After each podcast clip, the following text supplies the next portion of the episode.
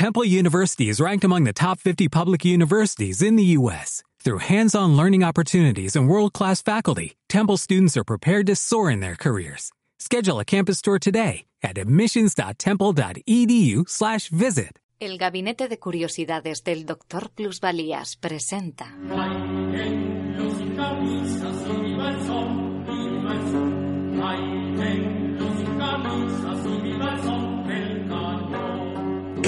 Destierro. Una novela de Julio Camba adaptada para la radiodifusión por Carlos La Peña.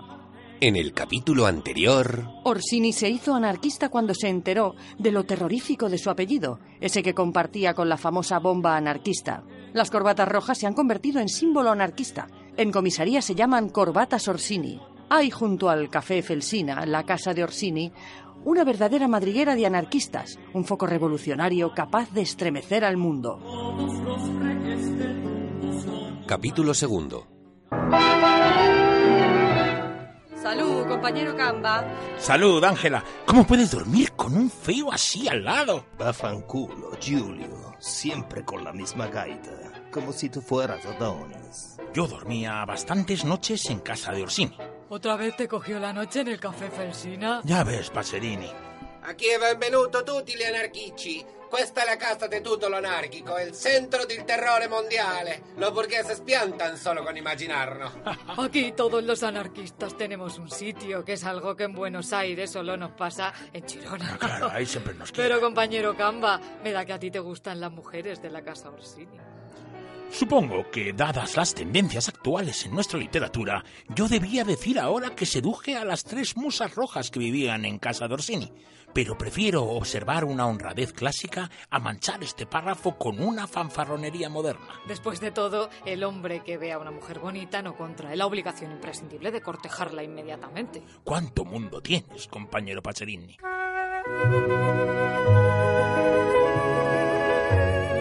Llamo poderosamente la atención del público sobre el hecho de que yo haya dormido algunas noches en casa de Orsini. Este hecho no tendría para el público ninguna importancia, pero es porque el público no me conoce. El público se imaginará que yo soy únicamente el autor de esta novela, pero en realidad soy algo bastante más importante. Soy el protagonista. A los 16 años yo era protagonista de novelas y a los 22 las escribo. Indudablemente, he decaído mucho. Siempre es mejor escribir sobre uno mismo. Hay personajes tan desaprensivos que luego vienen a pedirte dinero. Yo te saqué en la Aurora Roja, así que no es la primera vez que sales en una novela. Ya, Baroja, pero no puedo estar conforme con el papel verdaderamente insignificante que represento en esa obra. Tampoco era para darte el protagonista. Ya ibas bastante a la cárcel, como para darte más publicidad. Francamente, me creo con derecho a desempeñar en las novelas un cargo de más importancia. Y ahora que yo soy el novelista, no debo perder esa ocasión. Tienes razón, Camba. Ningún otro te describiría con más cariño ni con más exactitud. Eres una maravilla, Ángela. Yo soy el protagonista de esta radionovela o de este folletín. Quiero presentarme al oyente en el segundo episodio, que es donde los guionistas suelen presentar a los personajes de más importancia. Cierren los ojos e imagínenme. Si cuento estas aventuras de mi vida pasada, es para ir sosteniendo la presente. Y si déjate hablar del tú escritor y hablas del tú personaje, pues sería mejor. Este ego trip está bien para un rato, pero resulta cansino. Sí. Camba, hoy tenemos baile anarquista en la casa suiza. Estábamos aún a principios de siglo, no teníamos ni idea de quién era Emma Goldman y, por supuesto, no la habíamos escuchado decir aquello de Si no puedo bailar, esta no es mi revolución. Aún había sido la semana trágica de Barcelona y no habíamos visto el baile del tonto polifacético Ramón Clemente García con el cadáver de la monja. No, no mueve los pies, pero por lo menos no me pisa. El baile la trae a la vida. Pero como un baile es un baile anarquista. El baile no tiene un carácter político determinado. Era un baile anarquista porque allí estábamos anarquistas. El tango es el tango y su influjo actúa igual sobre los nervios del burgués que sobre los del obrero. Porque hay ciertos instantes en los cuales los nervios recobran su autonomía y en los que todas las cabezas son de igual modo antipolíticas. Que nadie piense que el anarquismo es incompatible con la coreografía ni con la orquéstrica. No, no, no es incompatible, ¿no? Un anarquista puede preocuparse mucho del malestar social y al mismo tiempo marcarse muy dignamente unos compases de polka. Los anarquistas de Buenos Aires habíamos bailado en la casa suiza con tanto entusiasmo Ah, como se puede bailar en los salones de la marquesa de Esquilache. Así nos pasó que cuando salimos el sol brillaba en las vidrieras y Orsini nos convidó a oxígeno. Andiamo a Palermo a ver la casa de Fiera y la estatua de Sarmiento. ¡Hala, venga, venga! Pero Ángela, parece mentira que una mujer tan guapa como usted quiera a un hombre tan feo como Arturo. Ah, Será para compensar. El hombre y el oso, cuanto más feo, más hermoso. Eso es, el hombre y el oso, cuando más feo, más hermoso. No lo crea usted. La filosofía de ese refrán es mucho más arbitraria que la filosofía del Estado. Ese refrán lo han discurrido los antecesores de Arturo para consolarse un día que se vieron en el espejo. Bafanculo, stronzo. Además, haces tiradores de goma para matar pájaros. Es un oficio ridículo y cruel. Es ridículo porque en manos de un anarquista un tirador de goma no sirve para nada. Un anarquista debe usar otras armas. Otras armas, de verdad. Tú eres el armero de Casa Orsini, donde vive un grupo revolucionario que tal vez el mejor día tenga necesidad de echarse a la calle para subvertir el orden social. Y hasta ahora no se ha dado el caso de una revolución hecha con tiradores de goma. Por lo demás, resulta cruel hacer instrumentos para matar a los pájaros. Es una barbaridad. Yo te prestaré un tratado de retórica para que comprendas toda la importancia lírica de los gorriones. Será feo y ridículo, pero Arturo es bueno y valiente. Es bueno y valiente. Yo no estoy casada con él, así que mm, le amo sin obligación ninguna. ¿Qué mayor prueba hay que su fealdad para ver que le amo de verdad? Ni siquiera en una filosofía tan piadosa como la anarquista he encontrado justificación para mi fealdad. Mirad, la estatua de Sarmiento. Lo hizo Rodin. Es el Apolo del futuro. Es una barbaridad.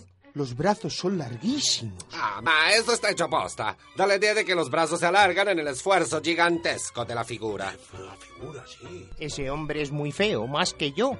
Seguramente sería mucho más guapo si Rodin te hubiese tomado a ti por modelo. Pues yo no veo ninguna desproporción en los brazos. Eso no, los brazos son muy largos. Muy largos. En menos de un segundo, Paserini se quitó la americana que un propietario milanés había destinado para asustar a los pájaros ladrones. Se quitó los tirantes y saltó la pequeña verja que circundaba el monumento. Luego subió al pedestal y midió los brazos de la figura. ¡Detenidos! ¡Cago en la leche! ¡Venga para la comisaría! ¡Que no hemos hecho nada, señor guardia! ¡Que no hemos hecho nada!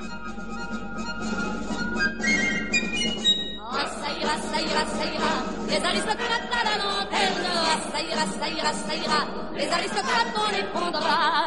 La 300 ans qui nous promettent qu'on va nous accorder du pain. La 300 ans qui donnent des fêtes et qui entretiennent des cadins. La 300 ans qu'on nous écrase, assez de mensonges et de phrases. Con la realización técnica de Elena Ojeda y la participación de África Ejido, Elena Ojeda, Chisco Rojo, Carlos La Peña y Carlos García. lanterne, ça ira, ça ira, ça ira. Les aristocrates, on les pondra. La 300 ans qui font la guerre au son des filles. El destierro. Una novela de Julio Camba, adaptada para la radiodifusión por Carlos La Peña.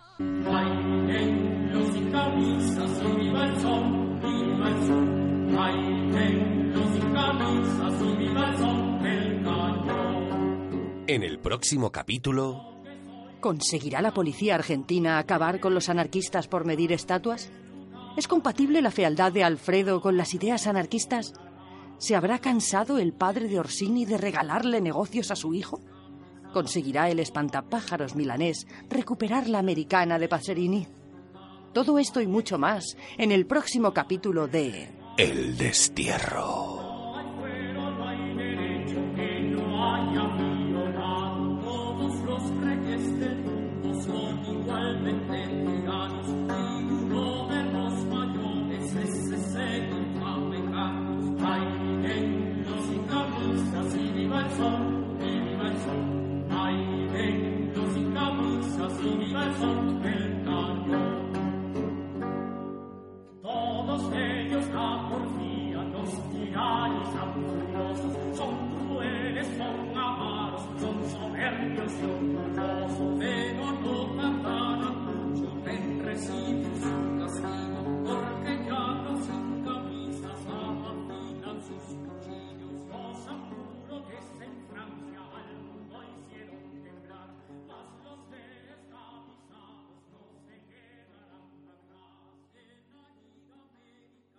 ¿Te preocupas por tu familia? Entonces, ¿por qué darles solo huevos ordinarios cuando pueden disfrutar de lo mejor? Eggland's Best, los únicos huevos con ese delicioso sabor fresco de granja, además de la mejor nutrición, como 6 veces más vitamina D, 10 veces más vitamina E y 25% menos de grasa saturada que los huevos regulares, además de muchos otros nutrientes importantes. Así que, dales los mejores huevos. Eggland's Best, mejor sabor, mejor nutrición, mejores huevos.